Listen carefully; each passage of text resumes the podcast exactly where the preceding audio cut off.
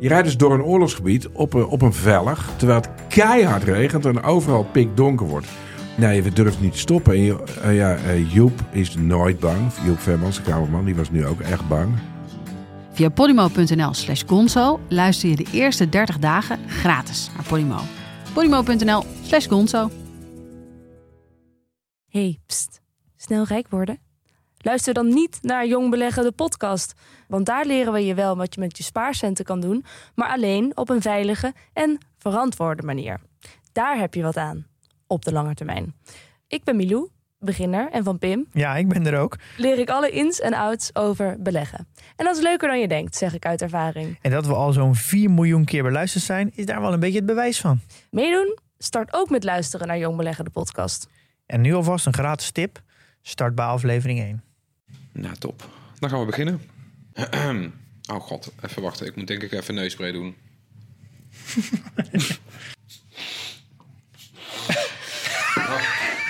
vreselijk. Even een lijntje gedaan, eh Heb je dat weer? Floris. Zit je nu even lekker in de podcast? Woe! Woe! Elektrische auto's. Woe!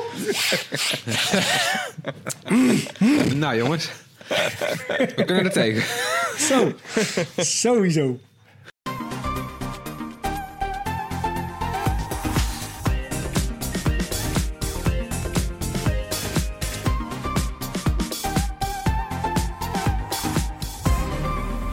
Welkom bij de Bright Podcast van woensdag 4 november. We praten hierbij over de trending topics in tech van deze week. Mijn naam is Floris en aangeschoven vandaag zijn voor de verandering Marijn.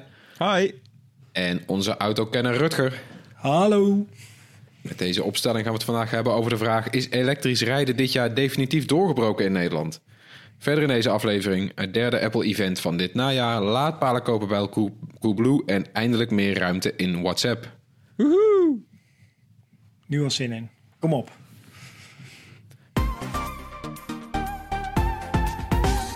Ja, 2020 is nog niet om, maar de boeiendste elektrische auto's van het jaar zijn inmiddels allemaal op de markt. Wat dat betreft hadden we deze aflevering ook eerder kunnen maken, want het was vooral wachten op de ID3. De toekomst van elektrisch rijden volgens Volkswagen. Eh, toch is het nu al de meest verkochte auto van Nederland eh, op dit moment. Eh, niet de meest verkochte elektrische auto, dus maar echt de meest verkochte auto. Om te beginnen, Rutger, waarom duurde het zo lang voor die ID3 er kwam? En waarom is die zo belangrijk? Nou ja, Volkswagen natuurlijk gewoon samen met de meeste Duitse automakers vreselijk lopen treuzelen. Eh, Nissan die kwam met die Leaf, dat vonden al die andere automakers een beetje te vroeg. Toen kwam Tesla met die Model S, die sloeg enorm aan. En toen dachten ze allemaal, oh shit, misschien moeten we toch maar vaart maken. En toen dachten ook eh, de mensen in de politiek van... we moeten strengere maatregelen, strengere eisen stellen aan die auto's. Dus nu moeten ze eigenlijk wel. Want er is een, eh, een, een regel dat de gemiddelde uitstoot voor de hele vloot... niet meer dan zoveel mag zijn. En daar moet Volkswagen ook aan voldoen. En de enige manier om dat voor elkaar te krijgen... is eigenlijk door elektrische auto's te bouwen. Dus ze Ja, moeten wel. oh, oh. Of emissies kopen bij Tesla, toch? Dat kan ook. Ja, dat kan ook. Dat is ook een optie. Hoe zit dat ook weer? Dat doet Chrysler dat toch of zo? Fiat? Ja, Fiat die koopt de emissierechten van Tesla. Dus Tesla die heeft natuurlijk per auto staan ze gewoon op nul in dat lijstje. En die verkopen de rechten die zij hebben aan Fiat, zodat die dat weer kunnen uitbalanceren. Ja, dat is echt verschrikkelijk. Prachtig, ja. Goed, Ja. sorry.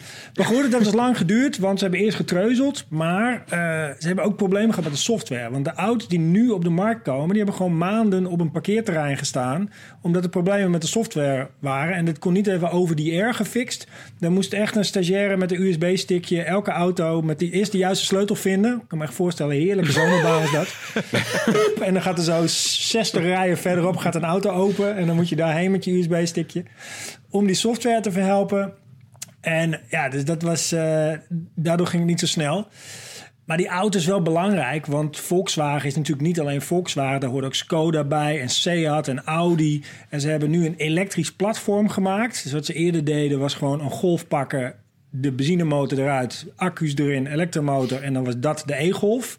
Ehm, nou, dat werkt nooit helemaal optimaal natuurlijk. En nu hebben ze een platform bedacht wat echt gebaseerd is op elektrisch rijden.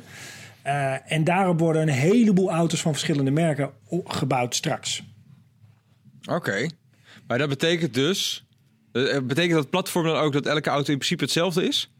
Alleen Nou, niet dat het kastje eromheen anders is? Nee, niet helemaal. Want de wielbasis bijvoorbeeld, dus hoe ver het voor- en het achterwiel uit elkaar zit, dat kan al aangepast worden. Dus dat is natuurlijk al een serieus verschil. Maar ook de inhoud van de accu's, dus hoeveel cellen erin zitten, kan eh, eh, verschillend zijn. En bijvoorbeeld, eh, wat wel grappig is, de, de grootste eh, ID3, dus met het meeste bereik, die heeft er zoveel accucellen in dat er nog maar vier zitplaatsen in zijn. Want er was dus geen ruimte meer voor een vijfde zitplaats, want dan werd die auto te zwaar. Dus het heeft een andere achterbank.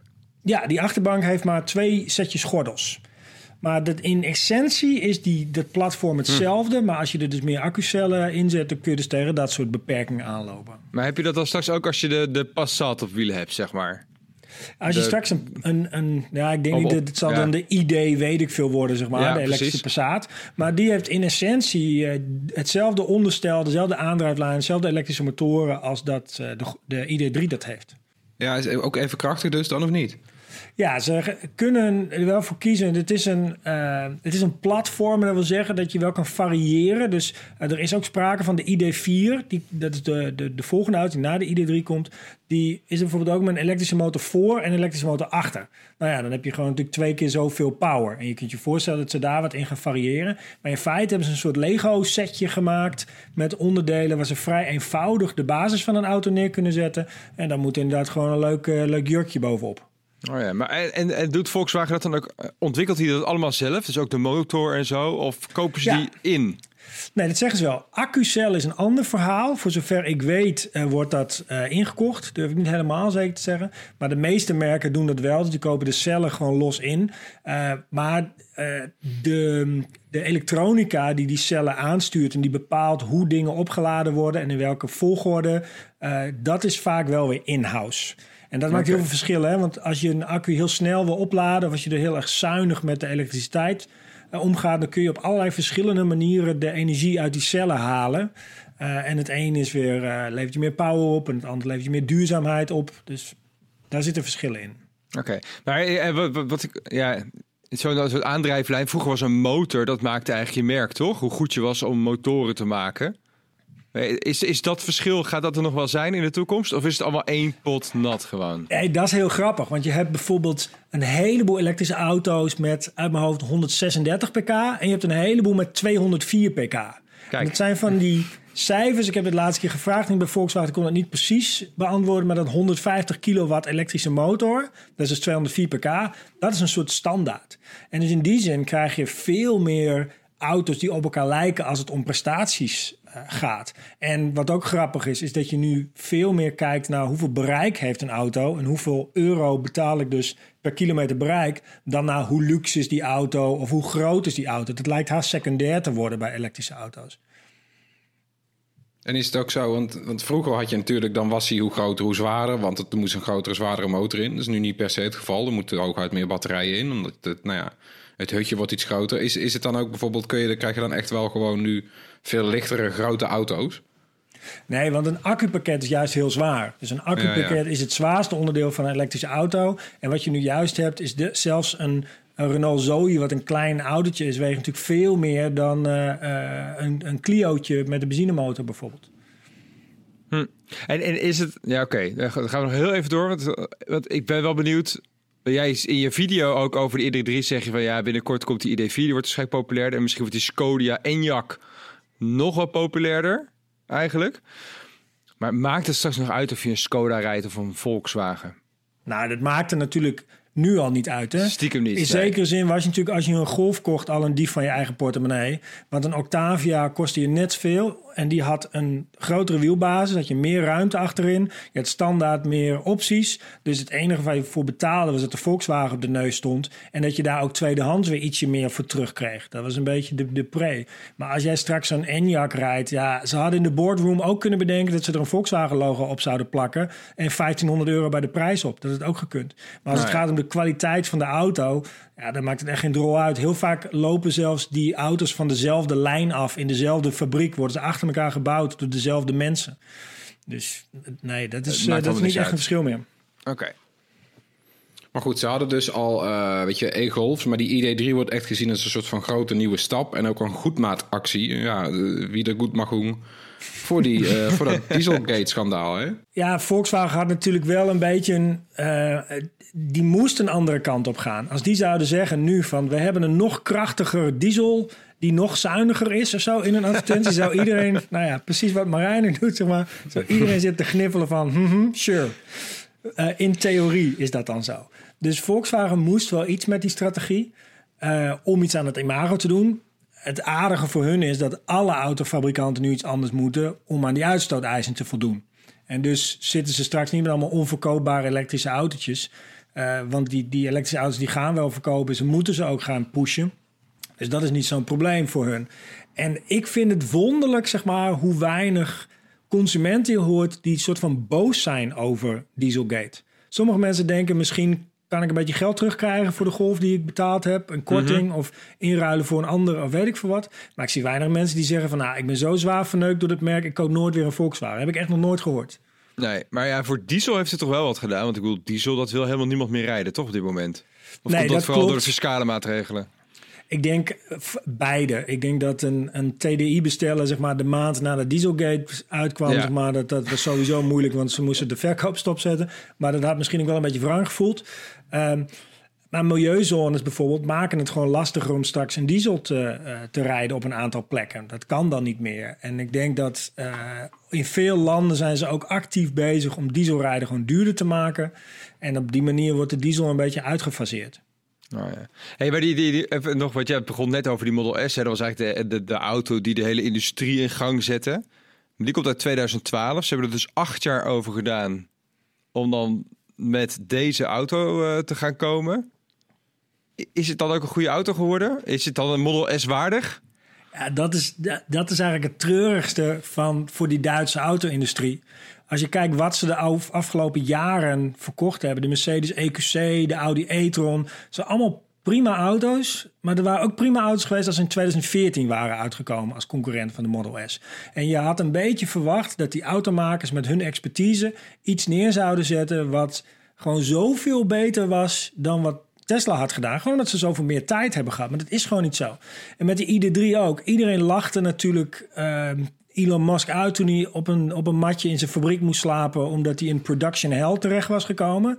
Maar ondertussen zie je die Mustang Mach-E die is vertraagd. Alle Polestar 2's worden teruggeroepen omdat er accubrand kan ontstaan. Ford heeft bij hun hybrides ook dikke ellende. En Volkswagen met deze ID3 heeft dus ook maanden moeten wachten. En nu nog steeds, als je dus de augmented reality head-up display hebt besteld, dan moet je wachten tot 2021 dat je dan naar de garage kan voor nog een software upgrade. Dus ja, ik, ik kan niet zeggen dat Volkswagen nu even eh, Tesla een soort van koekje van eigen deeg laat zien of ze zelfs voorbij vliegt. Hoe kan dit? Ja, ik, ik denk enerzijds omdat mensen die in die auto-industrie zitten, eh, die houden van het geronk van een benzinemotor. En als je 30 jaar lang brandstof aangedreven auto's hebt gemaakt, je hele organisatie daar ook op ingericht. Dus ik zat een keer bij Ford en toen kwam ik naast iemand te zitten en die zei van, eh, nadat hij 20 minuten niks gezet had, gezegd had bij het diner, zei hij tegen mij, eh, are you interested in seatbelts? Bleek dus dat die man, zeg maar, helemaal zijn hele leven had ehm, bezig was met alleen maar veiligheidsgordels. Dat was zijn ding. En als je even dat, dat doordenkt, dan zijn er dus ook mensen die gaan alleen maar over bougies of alleen maar over eh cilindercoatings of weet ik wat. Dus er zit een leger aan mensen die voor specifieke onderdelen van de brandstofmotor super veel expertise hebben. En op het moment dat je dan naar elektrisch gaat, ja, welke mensen moeten dat doen? Die heb je helemaal niet in huis. Je kunt niet degene die over de dynamo eerst ging en de 12 volt accu nu inhuren, zeg maar, om een elektrische motor voor je te ontwikkelen. Ja, want Volkswagen auto. heeft ineens zo, eh, nou ja, in alle eil wil ik niet zeggen, maar toch wel vrij rap hebben ze een software team in elkaar gezet. Ja. Van echt, wat is het, 20, 30.000 man of zo. Echt een ontzettend groot team. En die hebben dat dan even moeten fixen. Maar dat is ook niet makkelijk om zo'n team aan te sturen. Nee, precies. Dat zit en helemaal in Duitsland natuurlijk zo'n hele hiërarchische wereld nog steeds wel. Ja, En als je dan bedenkt dat er mensen in een nieuwe, eh, nieuw deel van de organisatie nieuwe dingen moeten gaan doen, die hebben niet zo gek veel zeggenschap waarschijnlijk in eerste instantie. En op het moment dat degene die boven zit er eigenlijk niet zo heel erg in gelooft... of het eigenlijk niet wil, of er geen affiniteit mee heeft... ja, dan wordt het natuurlijk ook een moeilijk en stroperig proces. En dat is natuurlijk een beetje... ehm, nou ja, eh, koffiedik kijken of zo, hoe dat gegaan is. Maar het is wel voor te stellen dat Volkswagen niet zomaar out of thin air... in één keer een hele club neer kan zetten... die precies weet hoe ze een elektrische auto moeten bouwen. Nee, want dat was ook wel grappig. De, dezelfde kritiek kreeg natuurlijk eh, Tesla. Eh, nou ja, ze zeiden van, weet je, ze zijn technisch indrukwekkend. Ze lopen al jaren voorop wat betreft bereik en prestaties. Maar als, als auto, als product als geheel heeft Tesla best wel vaak kritiek gekregen. Weet je, een beetje vooral voor de prijs die je betaalt, goedkoop afgewerkt. Eh, nou, erg Amerikaans, plasticky. Maakt Volkswagen een mooiere elektrische auto of valt dat ook een beetje tegen? Nou, dat is het debielste eigenlijk. Want Volkswagen heeft, is groot geworden door wat ze perceived quality noemen. Dus wat Volkswagen heel goed wist te doen. Als jij een knopje indrukt, dat hij net een beetje zacht meegeeft. In plaats van dat hij hard klonk zegt. En dat als je iets aanraakt, dat je het gevoel hebt dat het een soort leer is of zo. Ook al is het iets heel anders. En dus dat idee van.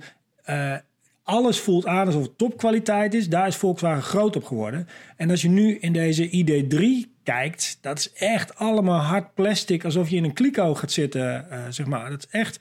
En, en, en panelen die niet helemaal lekker op elkaar aansluiten. En alles wat Volkswagen echt goed in is, dat zie je niet per se terug in deze auto. Maar is dit ook een andere lijn dan waar die van dingen vanaf komen die gewoon nog niet goed ingesteld is? Of Nou ja, ja, ik, ik heb geen idee hoor. Ja. Dit is natuurlijk die, voor het MEB-platform zullen ze een eigen lijn hebben neergezet. En de mensen die daaraan werken, eh, dat, dat, dat lijkt me dat ze daar personeel voor hebben moeten aannemen. Eh, maar waarom dat precies in zit, dat durf ik eigenlijk niet te zeggen. Oké. Ja, want interieur is toch wel gewoon, eh, nou ja, appeltje eitje zou je dan zeggen. Ja, ik zou ook denken, dat kan je goed. Dus steek daar gewoon lekker veel tijd in. En dat is op de een of andere manier niet echt gelukt. En ik ben niet de enige die het vindt hoor. Ik zie eigenlijk in alle reviews dat de mensen die me rijden zeggen van... nou, het interieur valt eigenlijk eh, een beetje tegen. Voelt een beetje cheap aan. En toch de best verkochte auto dan, hè? Ja, ja, en dat is dan ook weer het verhaal van dat mensen Volkswagen de Dieselgate eh, niet echt kwalijk nemen, maar dat ze wel super loyaal zijn aan het merk. En dat ze denken, nou, als Volkswagen een elektrische auto maakt, dan geloof ik er wel in. Ja, dat ja, dat ja, gebeurt. precies. Ja. En als we dan gewoon even vrij, vrij sec naar die auto kijken. Is het een goede elektrische auto? Ja, gunst. Ligt een beetje aan wat je wil van je auto. Als je gewoon van A naar B wil, je wil elektrisch van A naar B, dan is het best een aantrekkelijke propositie. Die, die instappen die ze hebben, eh, de ID3 First, die is dan in drie versies. Eh, de goedkoopste daarvan kost 38.000 euro. Heb je een 60 kilowattuur accu, of 58, is in de buurt van eh, de Koreanen, zeg maar. En heb je 424 kilometer bereik volgens de WLTP. Nou, eh, daar moet je dan eh 10, 15 procent afhalen, zeg maar. Dan zit je safe. Dus laten we zeggen 380. Ja, en dat, dat is eh, eh, qua prijs-prestatieverhouding, waar ik moet zeggen prijs-actie-radius-verhouding, is dat gewoon best wel interessant en competitief met die Koreanen. Als ik zelf mijn geld eraan uit moest geven, mijn eigen zuur verdiende, verdiende spaarcentjes, dan zou ik eerder voor zo'n Koreaan gaan als het gaat om eh, betrouwbaarheid, ook de garantie die erop zit. Ehm, dat, maar ja, ik kan me best voorstellen dat mensen een Volkswagen ID3 willen rijden. Hebben altijd een Golf gedaan of vaak natuurlijk van de baas gehad. En dit komt nu te koop of, of te lease. En dan eh, is het een prima auto. Softwarematig hoop je dat er nog wel wat aan gaat gebeuren. Want, Kan het wel eh, over de R nu dan? Ehm, nou, sommige updates wel, sommige updates niet. Dus Oh. de, de kleine updates doet hij over die air. Maar bijvoorbeeld die Apple CarPlay en het augmented reality navigatie... daarvoor moet je naar de dealer toe om dat te laten doen. Oké. Ja. Hey, maar 38.000 euro voor een Golf, als de ID3, als we die toch even als een Golf zien, is toch best wel veel geld, toch? Dat is vroeger, was dat de Highline, denk ik. Ja, ja precies. Ja. Oh, de Highline. Ja, nee, eh, eh, dat is zo. En het is gewoon zo'n accupakket wat daarin ligt. Accu's zijn serieus goedkoper geworden de afgelopen tijd. Maar zo'n ID3, een 60 kilowattuur accupakket... zal toch nog wel gauw 10.000 euro kosten, iets in die gooi. Ja, en als je er 10.000 euro van aftrekt... dan zit je ongeveer eh, op de prijs van een, van een Golf... met een beetje, een, een beetje aankleding. Dus dat... maar goed, en zakelijk is natuurlijk gewoon het grote verschil. Je betaalt minder bijtelling. eh, je betaalt minder aan brandstofkosten tegenover energiekosten. Je betaalt geen wegenbelasting. Dus als je dat allemaal een beetje doorrekent over vijf jaar en 150.000 kilometer... Dan is zo'n ID3 is dan waarschijnlijk weer goedkoper. Ah ja. En eh, hoe, hoe verhoudt het zich tot de concurrentie? Ja, dit is wel maf. Ehm, zoals ik zei, die Koreanen die zijn dan net ietsje duurder. Die, die zijn eh 43.000 euro. Die hebben dan een 64 kilowattuur accu. Dus ook een stukje groter, toch 10%. Dus ook meer bereik. En eh, de Tesla Model 3, daar kijk je natuurlijk ook een beetje naar. Dat was de benchmark. D- dat is het grap, hè? Volkswagen zei, we gaan een elektrische auto maken... met meer bereik dan de Tesla Model 3... en goedkoper dan de Tesla Model 3. En dat is ze gelukt, maar niet in één auto. Want je kunt de ID3 dus kopen met de kleinste accu. Dan kost die net iets meer dan 30.000 euro in Nederland straks. Die is nu nog niet te koop, maar die komt te koop. Dan is hij inderdaad goedkoper dan eh, de Model 3. En dan is, hij, eh, is het de beloofde auto van 30k. Eh, of je kunt hem kopen met meer bereik. Maar dan ben je ook ongeveer het bedrag kwijt van een Tesla Model 3. Want Nou ja. die, die met de grootste accu, die er nu dus nog niet is... die gaat ook gewoon, gewoon hard de kant op van de 50.000 euro. Zo. Hey, eh, maar die ID3 is eigenlijk een soort van sluitstuk voor 2020, toch? Voor die auto's, eh, Ja. de elektrische auto's. Je hebt echt heel veel getest, ook voor Bright. Hè? Dat kan je wel terugvinden op ons YouTube-kanaal. Ja, Is dit het jaar geweest van dat, dat elektrisch rijden eindelijk is doorgebroken? Ja, grap is, ik had vorig jaar eigenlijk ook een beetje dat idee dat elektrisch rijden eindelijk was doorgebroken. Toen zag je opeens ook op elke straathoek een Model 3. En nu, kijk, het feit dat Volkswagen zoveel van deze auto's verkoopt, is natuurlijk goed nieuws. Maar deels heeft het ook gewoon te maken met dat mensen nog voor 31 december even een auto willen hebben op 8% bijtelling. Eh, en volgend jaar gaat die bijtelling weer een stukje omhoog voor elektrische auto's.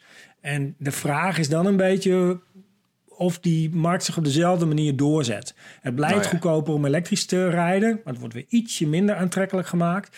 Dus eigenlijk remmen de, de maatregelen van het kabinet steeds die groei een beetje af. Ik denk als je nu nog steeds op 0 of een 4 procent zou zitten met je bijtelling, dat het nog veel harder zou lopen met eh, de komst van die elektrische auto's. En wat moet er dan gebeuren met, eh, met de boomers en zo... om die aan het elektrisch eh, te, rijden te krijgen? Want ja, die leasen nooit, hè? Die kopen een auto nog. Nee. Nou ja, kijk, hen als is je kijkt naar Noorwegen bijvoorbeeld. In Noorwegen worden ook elektrische auto's veel verkocht, niet alleen geleased. En daar zijn ze gewoon heel simpel. Dan zeggen ze, in de showroom moet eh, de e-golf net zo duur zijn als de benzinegolf. En dus we gooien er gewoon zoveel bovenop aan eh, belastingen... Dat die, eh, dat die benzinegolf niet meer zo aantrekkelijk is.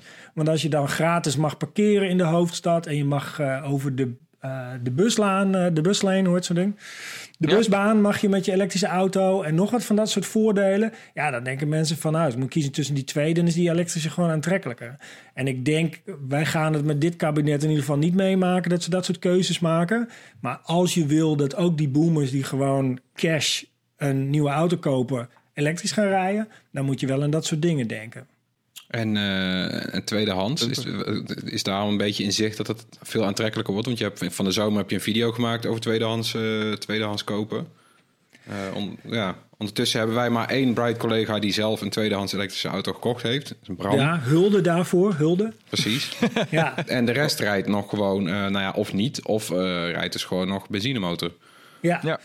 Nou ja, ik denk dat we sowieso de, de komende tien jaar ook wel echt een verschuiving gaan zien. Nog meer van bezit naar gebruik. Dus eh, mijn zusje is bijvoorbeeld net uit de Verenigde Staten teruggekomen.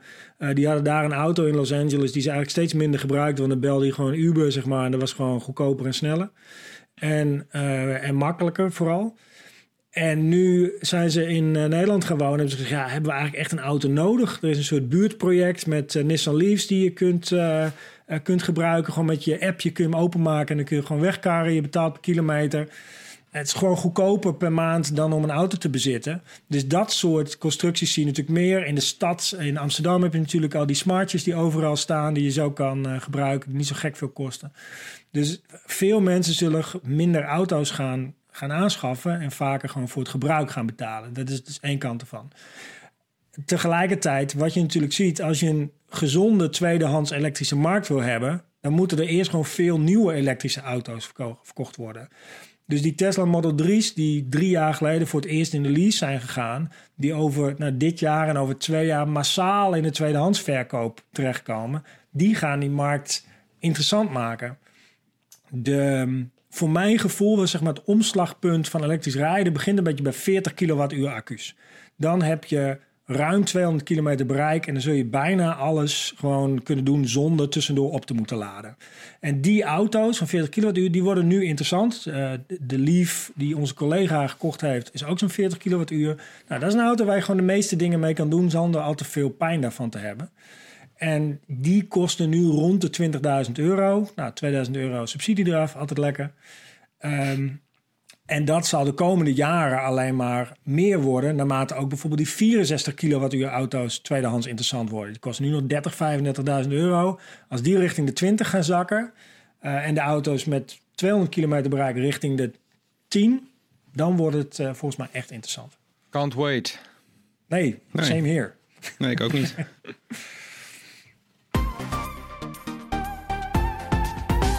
In het hoorspel laten we elke week een techgeluid horen. Dit was het geluid van de vorige keer. Ja, en dat is heel specifiek eh, het deurbelgeluid van de Apple HomePod. Eh, Wie Als heeft hem iemand niet? aanbelt via... Wat? Wie heeft hem niet, die HomePod? Nee, precies. Wie heeft hem? Nou, ik heb er twee. niet. En Erwin heeft er een, zo kwamen we erop. Want eh, Ja. het is het geluid wat je, wat je hoort als je aanbelt via zo'n slimme deurbel die gebruik maakt van Apple HomeKit. Die heeft Erwin net weer eentje getest. Eh, en eh, nou ja, het een vrij ingewikkeld antwoord eigenlijk op zo'n simpele ding-dong.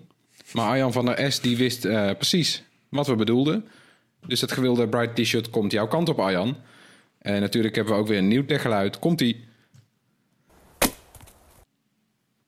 Ja, Oeh. nog een keertje. Ja, doe maar. Oké. Ja, als je denkt dat je weet wat het is, stuur je antwoord dan naar podcast.bright.nl. Onder de mensen die het juiste antwoord insturen, verloten we zo'n gewild Bright t-shirt. Ja, gaan we naar het korte nieuws van deze week. Te beginnen met alweer Apple, want die houdt op dinsdag 10 november zijn derde grote media-event van dit najaar. Houd Nou, het dan nooit op. Nee, precies. Dat zou je Nee, wat, bijna wat afvragen. hebben ze nu weer voor eh, nieuwe spulletjes? Nou ja, we hebben iPads al gehad, Apple Watches, iPhones, eh, nou ja, HomePod Mini hebben we gezien, eh MagSafe, al die dingen. Volgen nu de Macs. Eh, want zoals verwacht eigenlijk, want Apple eh, had eerder dit jaar beloofd dat we nog voor de jaarwisseling de eerste Macs met de eigen Apple-chip zouden zien in plaats van Intel. Eh aanstaande dinsdag is het zover en volgens de geruchten gaan we drie nieuwe MacBooks zien. Eh, versies van de iMac en Mac Pro met Apple-chips volgen dan later. Ah, ik heb net sinds vorige week de nieuwe MacBook Pro 16 inch. Oh, Intel. nee. Te vroeg, te vroeg Te gekocht. vroeg. Te vroeg, ja. Nou, En als ik nu kijk met mijn MacBook van drie jaar oud en ik kijk naar de specs van een nieuwe, dan denk ik, wow, kan dan best even door. Dus ik ben wel benieuwd naar die nieuwe proces- processoren. Ik ook. Ja, ik ben ook wel benieuwd. Als je ziet ook hoe, eh, nou ja, vooral dat Apple eh, wel jaarlijks de- verdubbelt.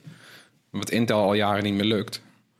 En dan ook nog eens zonder koeling. Ik ben, ja, weet je, ik ben zelf heel erg fan van laptops zonder koeling. Ik heb nu een Heb MacBook je last van koude handen of zo, Floris? Nee, maar ik heb een hekel aan het geluid. Ah, ja. Ik, vind het heel irritant. Dus eh, ik heb jarenlang zo'n MacBook 12 inch gehad zonder eh, ventilator. En daar wil ik wel ding. weer naar terug. Dus ik ben heel erg benieuwd. Eh, ja, nieuws dat bij het hoofdonderwerp past. Want webwinkel Coolblue gaat namelijk laadpalen voor elektrische auto's verkopen en installeren. De grote webwinkel begint daarmee in de regio's Rotterdam, Utrecht en Tilburg.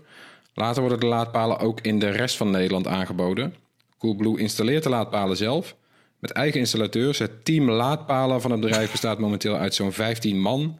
Dat team moet de komende half jaar worden verdubbeld. Eh, en de laadpalen worden aangeboden zijn van de merken Alphen en EVBox. Is dat waar, Rutger? Ik, ik durf het niet te zeggen. Ik, ik weet dat die laadpalen, zeg maar, die tien jaar geleden geplaatst zijn, daar heb je vaak ellende mee. Maar de afgelopen jaar, je drukt hem erin en hij doet het. Helemaal prima. Ik ben wel benieuwd welke woordschrap ze gaan maken op de zijkant van de bus voor installatie. Ze hebben nu klopt bus, geloof ik. Ze hebben altijd woordgrappen op die Ja, bussen. klopt, ja. Dus ik ben wel benieuwd.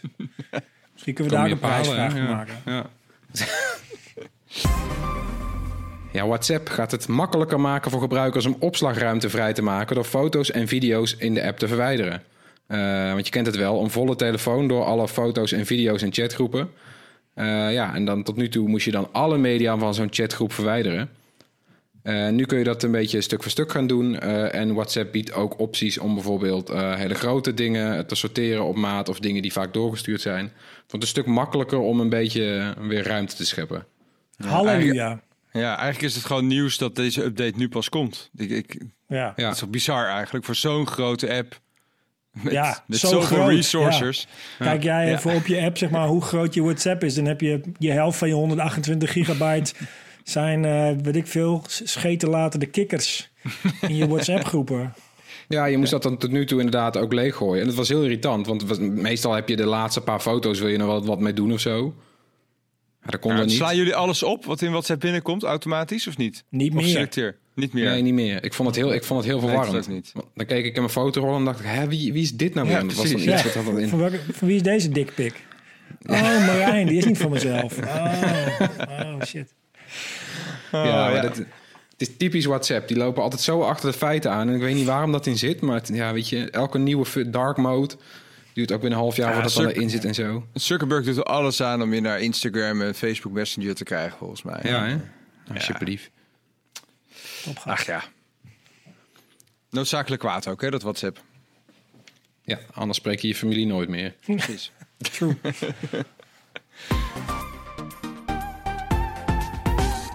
Ja, ter afsluiting hebben we nog wat tips voor je. Eh, laten we beginnen met Rutger. Ja, eh, het mooie is, jullie kunnen nu nog niks met deze tip. Want pas maandag eh, mag ik hier eigenlijk iets over vertellen. Assassin's Creed Valhalla mag ik al een paar dagen spelen. En ik moet zeggen dat mijn relatie er niet beter op is geworden. Ik vind Assassin's Creed echt een topserie. Eh historisch geplaatst. Je gaat dan terug in de tijd en dingen recht zitten, zeg maar, die vroeger gebeurd zijn. Eh, het speelt dus nu in de vikingentijd.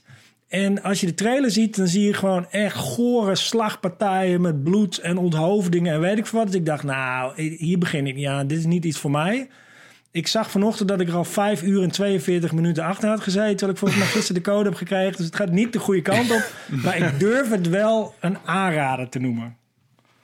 Cool. En eh, we lezen dit op bright.nl, zo wat je er van, van vindt? Ja, als aan. ik überhaupt nog toe kom aan werken, ooit. Ja. Ik ben wel benieuwd.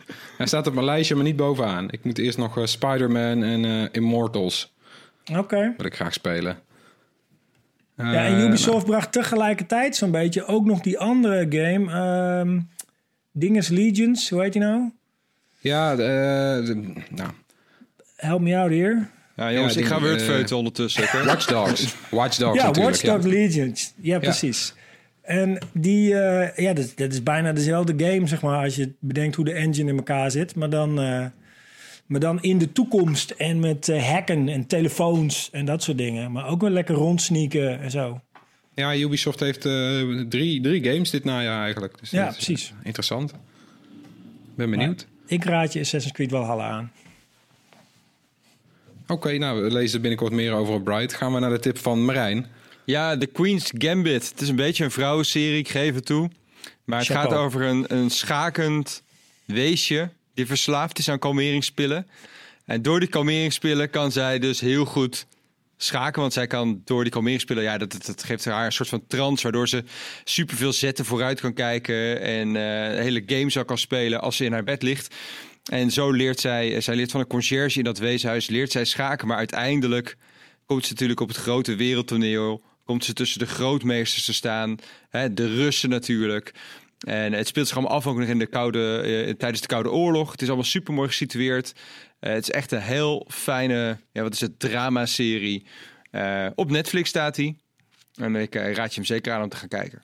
Ja, ik had sowieso wel ook... ik, ik, ik zag hem al voorbij komen, die schaakserie. Dus ik had daar wel zin in, dus ik ga hem nu checken. En mijn tip is weer is een spelletje. dit keer op Apple Arcade. De abonnementsdienst van Apple. Eh, South of the Circle heet het. En het draait om een man die met een vliegtuig is neergestort op de Zuidpool. Toevallig ook tijdens de Koude Oorlog in de jaren 60. En hij probeert hulp te zoeken. Hele mooie, soort van getekende stijl met flashbacks naar zijn leven. Dan moet je emotionele keuzes maken. Eh, en er zitten stemmen van veel bekende eh, acteurs in. En het is typisch zo'n game die ook leuk is voor niet-gamers. Hey, dat is wat voor mij. Hey, je zit wel Ja. een beetje in de emo eh, deze week. Want ik zag op Twitter ook dat jij eh, weer een romcom had gekeken. Ja, Waar je huilend naar had gekeken ook nog. nou, hadden ik wist al dat het ervan zou komen, want ik heb hem al een keer gezien. Met zijn Ah. hele mooie. eh, ja, het is ook een romcom op About Time. Ja, het is een, ja, een romcom. een randje hoor, want het is, het is een fop-romcom eigenlijk. Het is meer een soort van va- verhaal over vader en zoon die allebei de vreemde gave hebben om in de tijd te reizen. Maar alleen terug. Kijk, ook een tipje volgens Ja, mij. dan kun je ook leuke Ik ga hem kijken in ieder geval dit weekend. Ja, doe dankzij dat. jouw tweet. Ja. Ja, bedankt weer voor het luisteren. Laat gerust iets van je horen. Mail naar podcast.bright.nl of zoek ons op op YouTube, Facebook of Instagram. En download de RTL Nieuws app. En chat ook met ons en andere Bright-volgers op onze Discord-server. De link staat in de show notes. Tot volgende week. Bye.